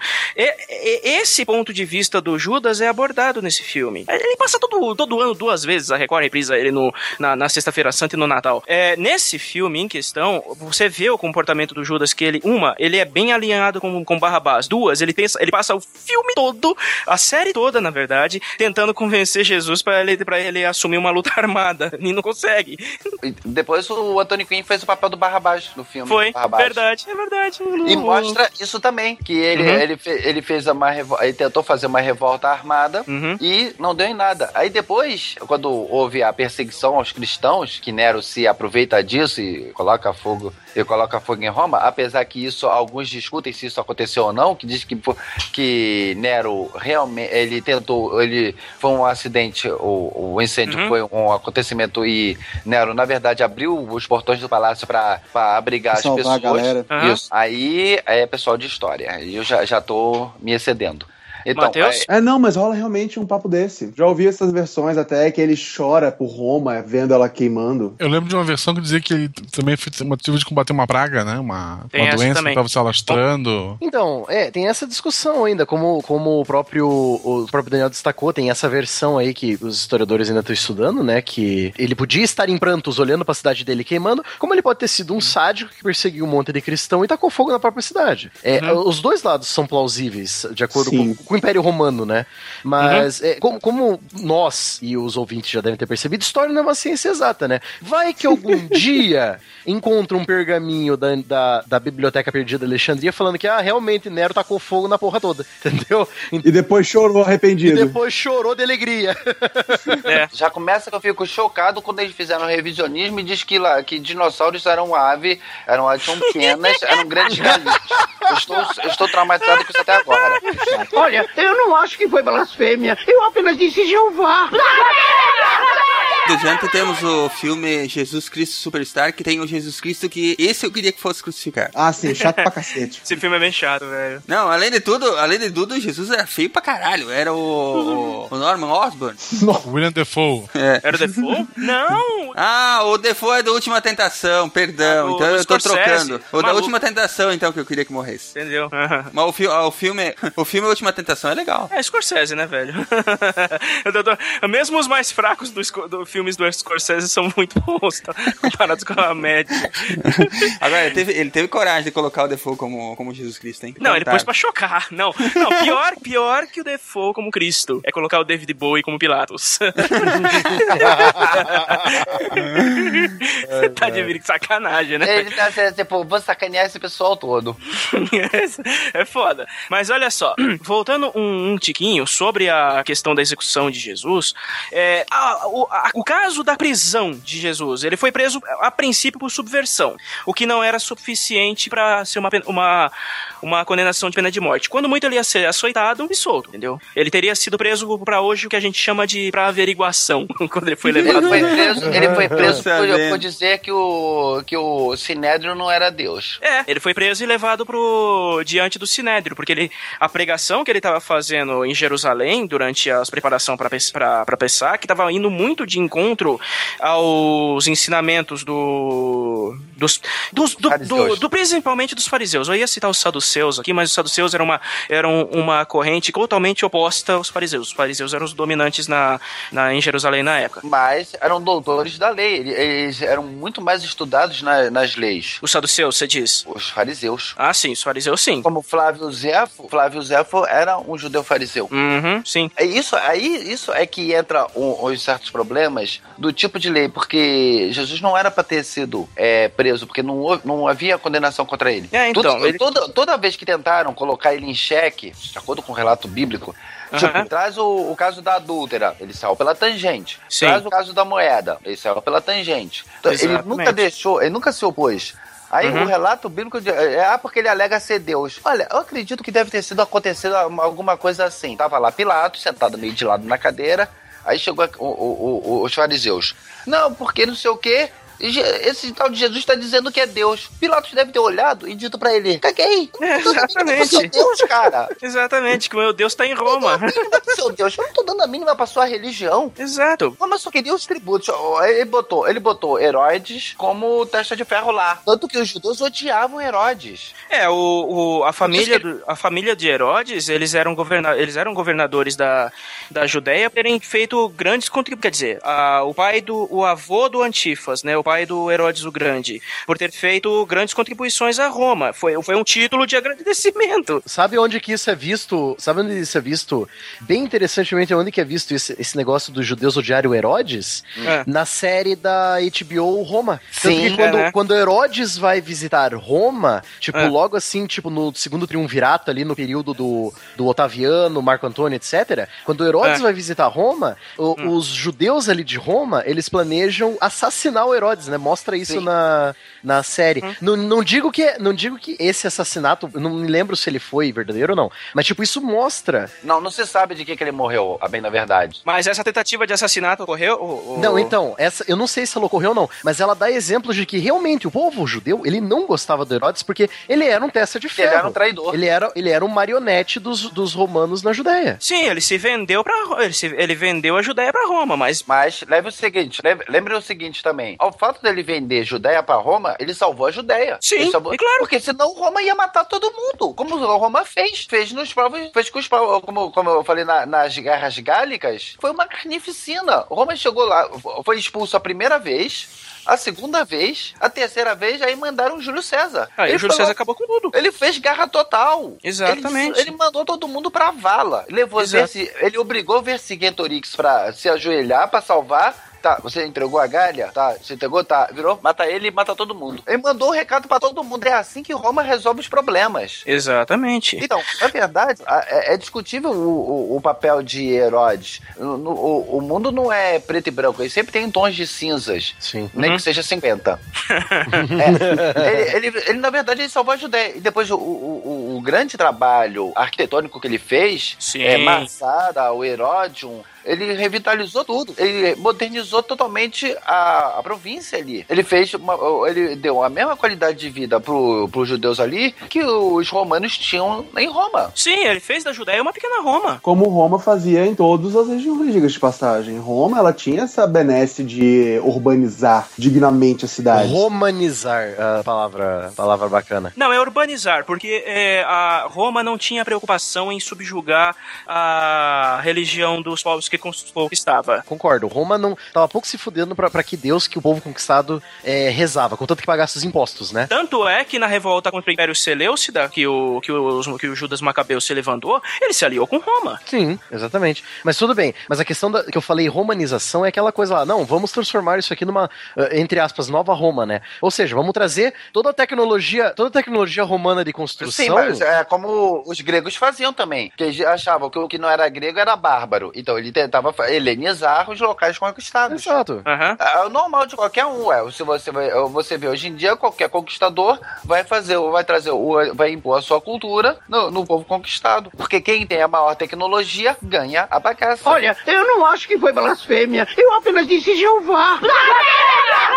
O Herodes, eh, eh, ele era mal visto. Então, os fariseus eles começavam a, a, a tomar o controle da população através da religião. Roma tá pagando meu, meu tributo? Então, dane-se, nós não queremos saber. Não temos nada a ver com seus problemas. Ah, mas ele se revoltou contra César. Não, peraí, peraí, peraí. Ele tá se revoltando contra César? Vamos averiguar isso. Jesus, primeiro, Jesus, houve o. Aí começa a ficar confuso aí. Porque os fariseus se, se reuniram no- de- depois do crepúsculo. E isso era contra os princípios eh, religiosos e, e legislativos deles. Era, con- era contra a lei deles. Eles não podiam ser presos durante. Segundo, estava na época da Pessar e ninguém podia ser preso e julgado durante a época da Pessar. Então, aí ele vai, ele vai até Herodes, depois leva ele volta, depois vai até Pilatos, depois volta, depois volta pra Pilatos. Eles fazem um bate-volta do caramba com Jesus, porque ninguém queria assumir a bucha. O que, que eles vão fazer com esse cara, né? Que... Aí vem o relato da entrevista de Jesus perante Pilatos. Sim, mas antes, de, antes dele chegar pro Pilatos, o Caifás não interrogou ele? Ele não foi interrogado pelo Sinédrio? Sim, mas ele não falou. Houve a di- discrepância. Uns falam que ele falou antes com o Sinédrio, outros não. É, então. O, ah, é, aí, é aí que fala, porque o, a acusação de que ele teria criado um motivo para que ser executado é que ele teria ou confirmado ou dado a entender que, sob a acusação de que ele de fato havia confirmado que ele era o Messias, que para os judeus, um, alguém chegar e falando que é o Messias com todas as letras é blasfêmia, seguir passível de execução. Mas era irrelevante para Roma. Aí o- o- os judeus tentaram usar que ele, que ele tava se, se, se dizendo rei dos Uhum. judeus. Exatamente. O que aí estava tentando tirar a autoridade de Roma. Foi Uhum. aí que Pilatos pergunta: tu que, tu que se proclamas reis dos judeus?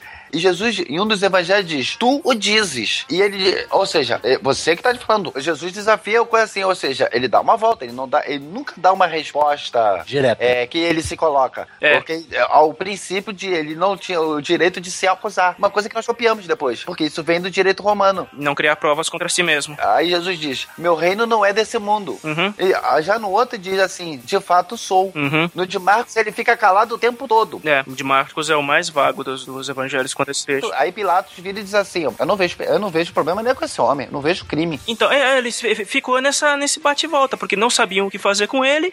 Pilatos, os fariseus queriam ma- matar ele de todo jeito. Pilatos não achavam nenhuma justificativa forte o bastante pra mandar ele pra vala. coisa, Mas se fosse de acordo com o crime judaico, ele teria que ser apedrejado. Exatamente, tinha que ser apedrejado. É, aí colocam a- o, a o processo de escolha de libertar judeus na Páscoa judaica. É. Isso não existe. De Roma não tinha nenhuma obrigação de fazer isso. Não, Roma não existe. Primeiro, isso não existe nenhuma tradição judaica. Podem perguntar a qualquer judeu, judeu vai- qualquer judeu vai negar isso. Não existe essa tradição de, liber- de libertar ah, um prisioneiro na, na Páscoa. O que o, impede é o cara de ser preso e julgado durante a Páscoa. Depois é Uhum. outra história. Verdade. Então, aí dá uma condenação romana, que a crucificação não é uma, uma sentença de morte, é tortura, não é pra matar o cara. A, a passagem que fala que Jesus pede água e o cara dá vinagre, o motivo é, o motivo é porque Roma entendia muito bem de anatomia, entendia o suficiente pra saber que se desse água pro cara, ele, eh, pelo sangue que ele tinha perdido e como ele tava na posição de crucificação, você sente asfixia, Ele ia ter uma embolia. você ia ter uma embolia e morrer na hora. E não, Aham. o objetivo é o cara aguentar o cara o máximo que puder. Por isso que você dá vinagre, pra manter o cara vivo por, uma- por mais tempo. manter os, os eletrólitos. Quando é pra matar o cara, dá uma porrada na, nas pernas dele pra quebrar as pernas, ele fica sem sustentação, aí ele é asfixiado de vez. É, porque, tipo,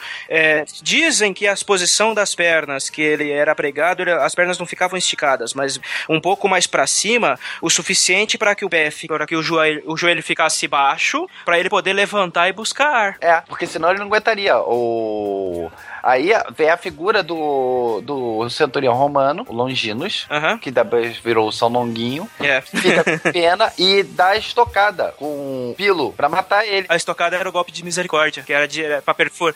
De acordo com a tradição, é porque senão iam quebrar as pernas dele e ele não, e ele não queria que ele, ele, ele fosse enterrado inteiro. De acordo também com a tradição judaica, o corpo ele tem que ser inteiro. Aí vem, aí começa a correr contra o tempo, porque você uh, tem que preparar o corpo com as ervas e tudo pro sepulcro, e mas tem que ser antes do sabá, senão ia pra vala comum. Aí a- cai, de paraquedas, abre-se os céus. É Deus? Não, José de Arimateia descendo paraquedas. Deus ex machina. Aí aparece assim, não, eu tenho uma tumba pra ele. Senão ele ia pra vala comum, que era o, o monte do Gólgota. Gólgota significa caveira.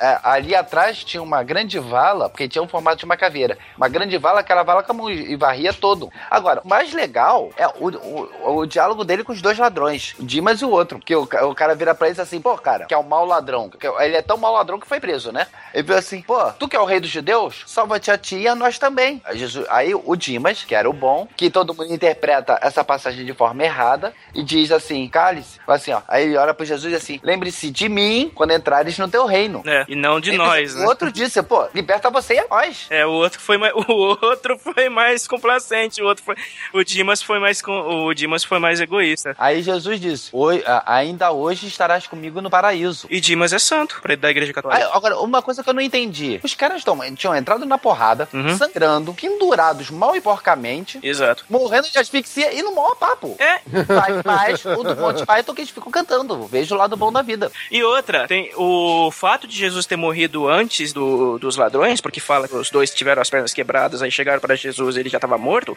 é porque diz que a, o- a flagelação, que ele, quando ele foi açoitado, teria sido violento pra cacete. Por isso que ele só ficou três horas pregado. Mas aí vem a tradição que Longinos, o, a guisa de ver se ele estava morto, estocou o pilo, que é aquela lança comprida, Aham. e foi até o coração. É, exatamente. Mas teria matado ele antes da hora. Teria matado exatamente para preservar, para ele não ter as pernas quebradas. Décima quinta estação. Jesus ressuscita, glorioso e triunfante. Leitura do profeta Isaías. Se ele oferecer sua vida em sacrifício expiatório, terá uma posteridade duradoura, prolongará seus dias e a vontade do Senhor será por ele realizada.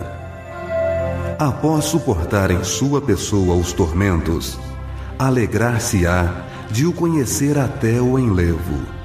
O justo, meu servo, justificará a muitos homens.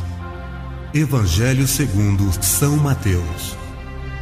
Mas o anjo disse às mulheres: Não temais, sei que procurais a Jesus que foi crucificado. Não está aqui. Ressuscitou, como disse.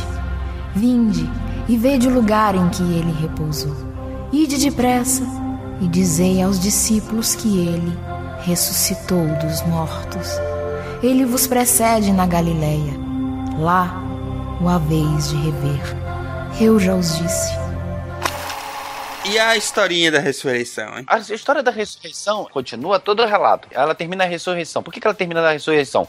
O Jesus é, é ressurreto. É onde termina o Evangelho de Marcos. Porque é outro negócio, você não sabe se tinha outra coisa depois disso. O- É, então, o- se ninguém perdeu. tem- a verdade é que ninguém sabe como são os originais da Bíblia. Você tem cópia da cópia da cópia da cópia. Ninguém sabe. O Evangelho de Marcos nem sabe se o nome do cara era Marcos. Tanto que é Evangelho segundo Mateus, Evangelho segundo Marcos, Evangelho é a segunda visão de quem teria escrito. Então, o cara se espelhou, bom, o cara deve ter tido essa visão. Aí o que, que ele fala? E- Ele termina numa visão épica. Você vê, ele, ele, é, é- ele é, que, é que nem no coisa do Super-Homem, Superman 2, ele perdeu os poderes, sei o quê? Ele encontra lá o cristal verde e ele ganha os poderes de volta, ele aparece. É, é total a, a jornada, é total a jornada do herói, cara. É, a é o momento da morte e depois do, do retorno, superpoderes. Jesus entra em dúvida quando ele diz assim: "Ah, afasta de mim esse cálice. Ele não queria ah, ter, o- ah, eh, prosseguir ali. É o confronto com o pai.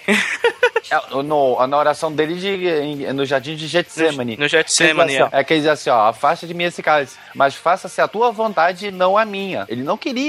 Então, a ressurreição mostra o quê? Viu? Acabou tudo bem. Aí Deus olha pra Jesus, viu? Eu não falei que ia acabar bem? Exatamente, ele cumpriu o plano. Então, aí Jesus mostra pra todo mundo, viu? A noite mais, a noite mais escura sempre acaba no amanhecer. É o ensinamento isso. Não é pra você, como diz, como todo relato meu, como mitos, ele não é pra ser levado ao pé da letra. Ele é um ensinamento. E ele e é bonito. Tipo, o cara se ferrou tudo e ele aparece em todo esplendor e glória e pronto. E acaba, e acaba. Aí acaba, começa, to- toca, entra a sinfonia, trilha sonora, começa a subir os créditos. E depois vem a cena do final, que é o Apocalipse. É, Jesus, Jesus voltará no livro do Apocalipse. E voltará chutando bundas. Sim. Cabelo branco com uma espada no lugar da língua. É, ele não volta mais como bebê, né, pela Bíblia. Ele deixou de ser o Wolverine e passou a ser o Justiceiro. Aí ele veio abalando geral. o, o- o relato aí, vai- os outros eles derivaram, que diz que algo meio Capitão Planeta. O poder é de vocês, que é o Pentecostes. É algo Capitão Planeta. Vê só, bom, agora eu tô, tanto que ele remete à parábola que ele fala ah, que, que quando Jesus tá, aparece o garoto endemoniado, que bom, Jesus, ó, tem um cara que tá possuído aqui, cara. Ele, caraca, até quando eu vou ter que ficar contigo? Quando é que eu vou ter que ficar resolvendo tudo, caramba? Se vocês tiverem a fé de um grão de mostarda, vocês moverão montanhas. Ou seja, basta acreditar que você consegue, caraca. Agora tudo eu tenho que fazer nessa bagaça, porra. o Pentecostes, ele mostra isso. Aparece a chama do Espírito Santo, aí só, aí só falta rasgar a- a camisa e aparece os Vingadores. Autores. Eles discutiram o tempo todo e depois eles passam a se unir e cada um vai pro seu canto fazendo as suas, as suas tarefas no resto do mundo todo. Tudo que nós vemos hoje, em termos de. O, o, o, a, a, os nossos mitos de hoje, os nossos heróis de hoje, seja os Vingadores, a Liga da Justiça, uh, Batman, Sherlock Holmes, é, eles, eles usam o mesmo componente heróico de todas essas histórias de antigamente. A, a história básica aí é a história moral que diz que ele, o que terminou ali, que tudo vai acabar bem, tudo termina bem quando acaba bem. No outro, ele te dá um pouco do poder e você pode fazer aquelas grandes coisas. Ele te estimula. É um livro de autoajuda. O problema é quando você usa esse livro de autoajuda e faz as cruzadas. É, né? né? Aí não dá muito certo, né? Olha, eu não acho que foi blasfêmia. Eu apenas disse Jeová. Vamos discutir um pouco sobre o que é o Jesus hoje, o que significa a, a figura histórica de Jesus hoje. O Jesus histórico hoje, ele está se confundindo muito com o Jesus mitológico. Todo o, o, há o, o confronto do mitos e o logos. Sim. E isso, tá, isso é que tem causado os grandes problemas é, que nós vemos por aí. E, isso acontece em qualquer tipo de fanatismo religioso, uh, seja o cristão, seja o muçulmano e até judaico também existe fundamentalismo.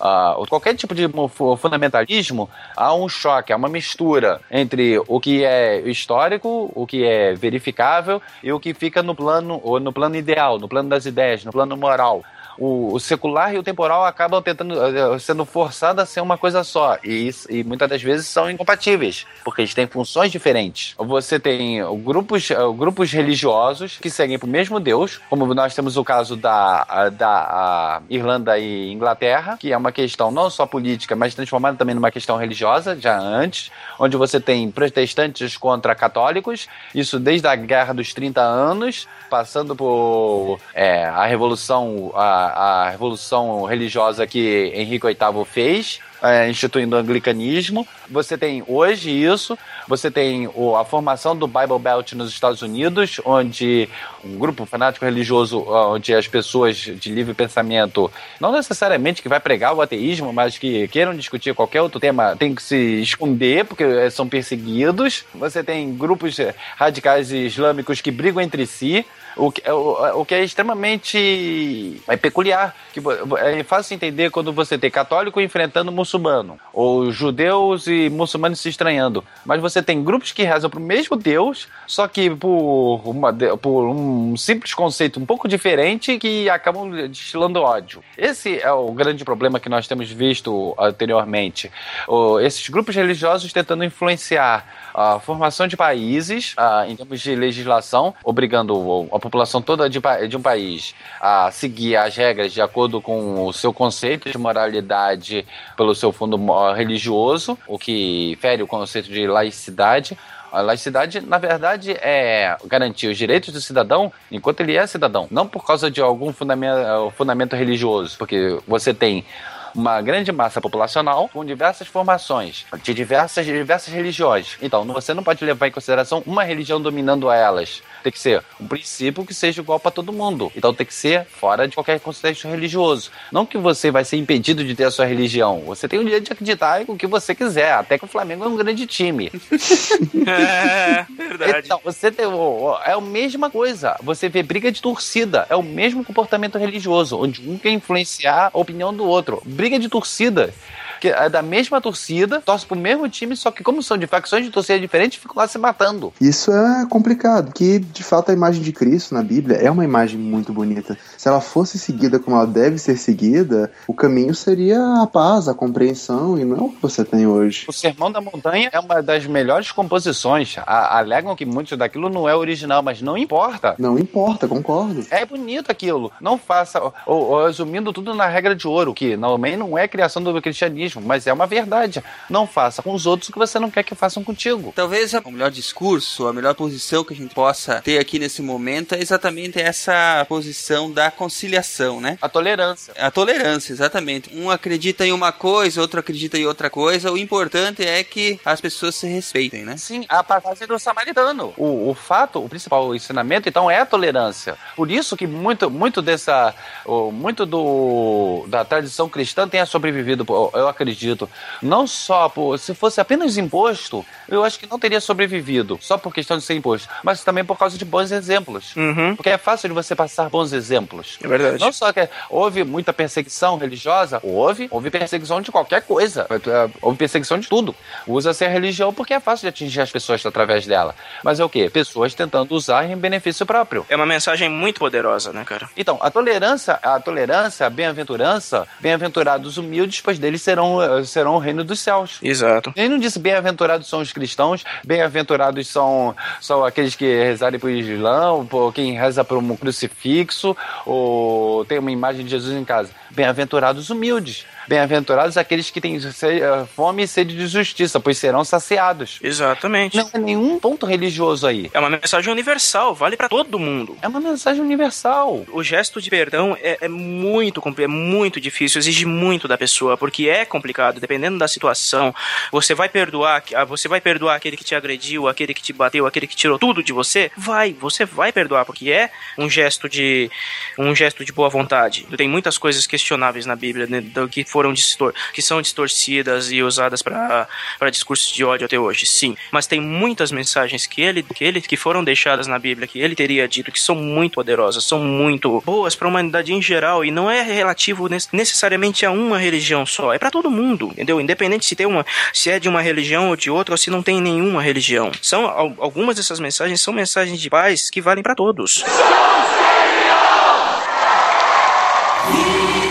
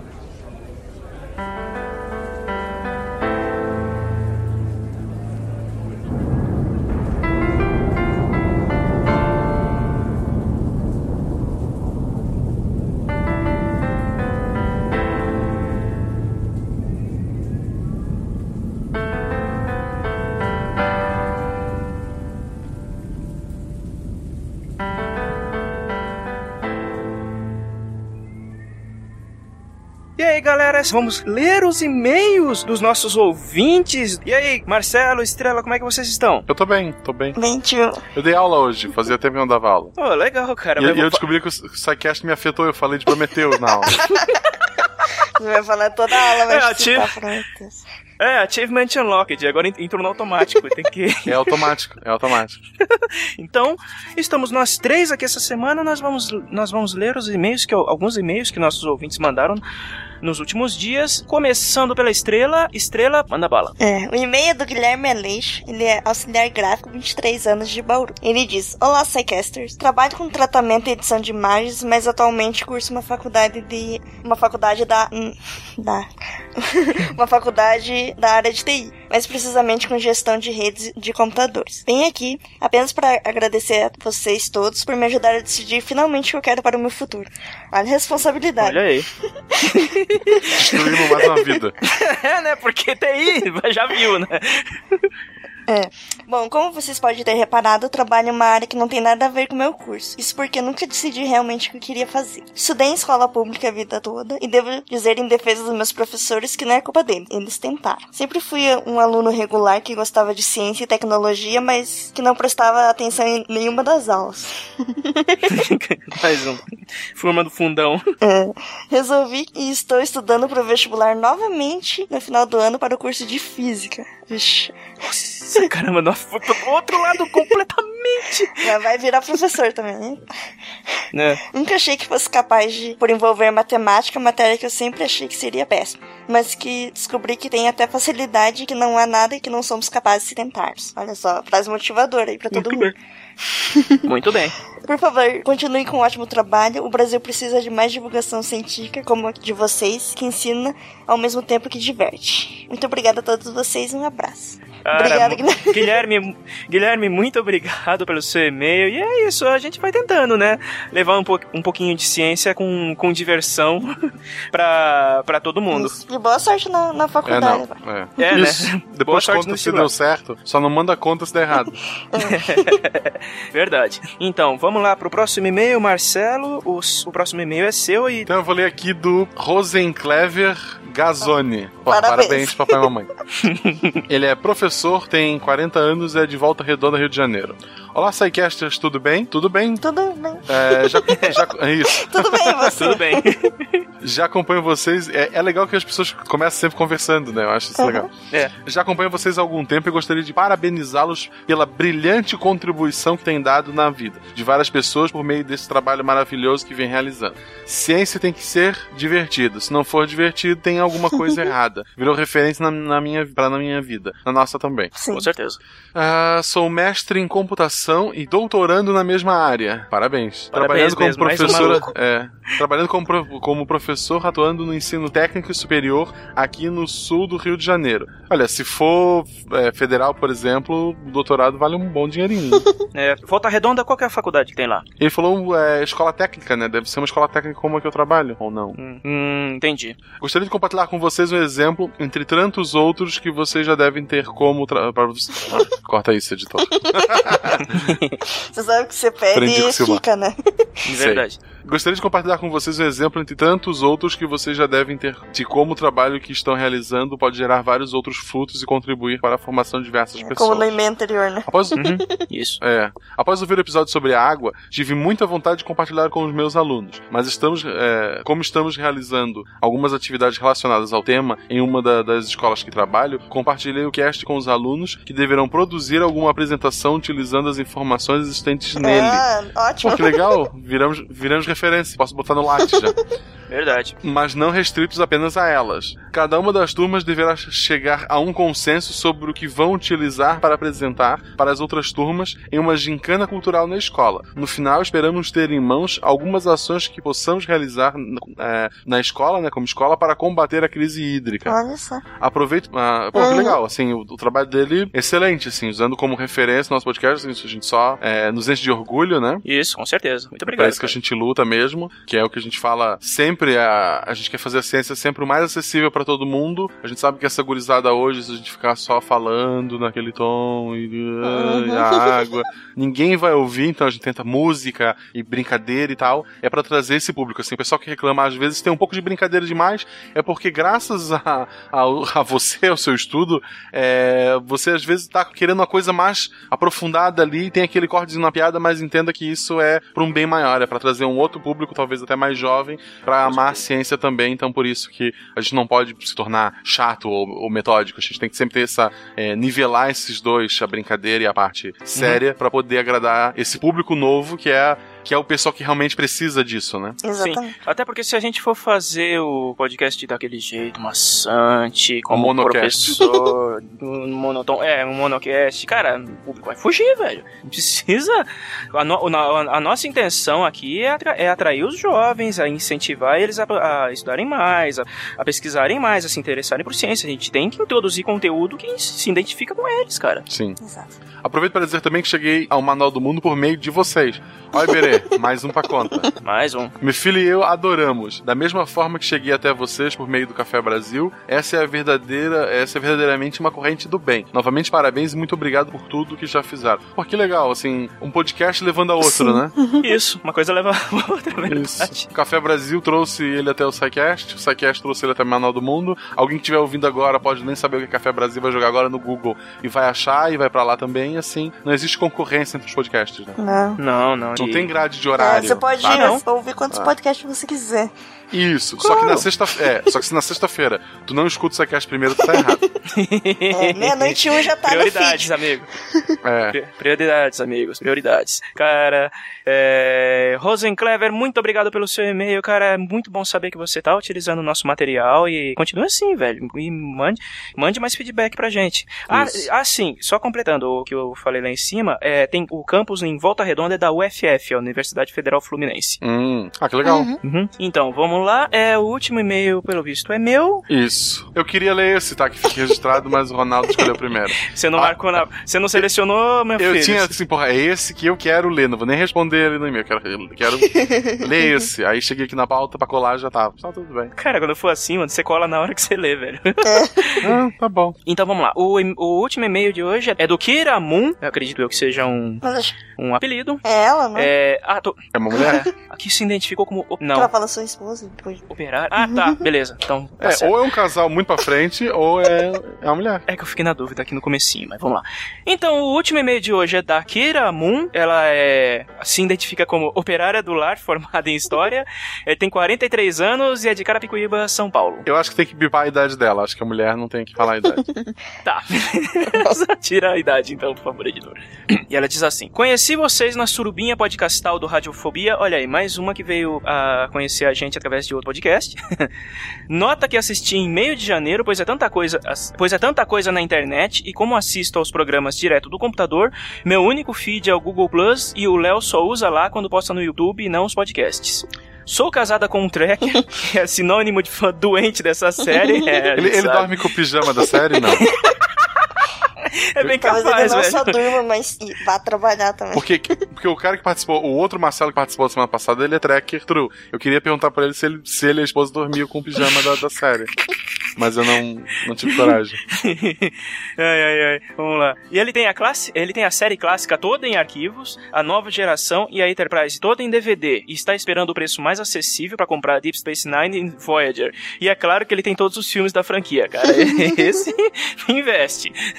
De vez em quando ele faz maratonas de tudo. E agora, depois de ouvir esse cast, descobrir que ainda tem mais gente maluca, digo, apaixonada por essa franquia. Eu assisti a série original nos anos 70 e não entendi lufas. Nas reprises dos anos 80, desligando o modo crítico de tosquice e me situando à mentalidade da época em que a série foi feita, foi realmente uma ousadia ter um programa na TV americana num período conturbado que foi aquele, é, aquilo que a gente comentou. Considerando a sociedade dos anos 60, a série foi bem pra frentex, cara. Ela foi muito importante por causa disso. Aliás, é uma sugestão de programa sobre os anos 60 e 70, numa época em que a ciência avançou séculos por causa das pesquisas espaciais e a sociedade se mantinha presa a conceitos babacas como racismo e machismo. Verdade, é uma, é uma, é uma boa, né? A gente pode ab- abordar que tem, tinha, tem tanta série legal no, no- que surgiu nos anos 70 e nos anos 70, mexia com ficção científica e, e outros assuntos, né? O que, que vocês acham? Mas tem tanta série bosta também, né? Tinha, tinha muita série ruim também, mas tinha muita série legal, cara. Ah, Perdidos no Espaço, por exemplo, é uma, é uma série que eu achava legalzinha.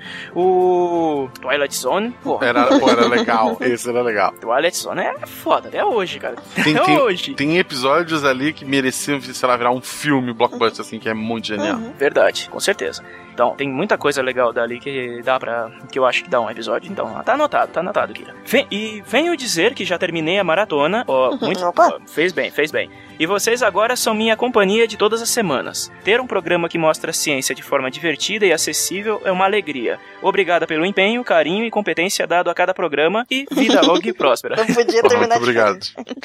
É claro, né? Fazer de tracker.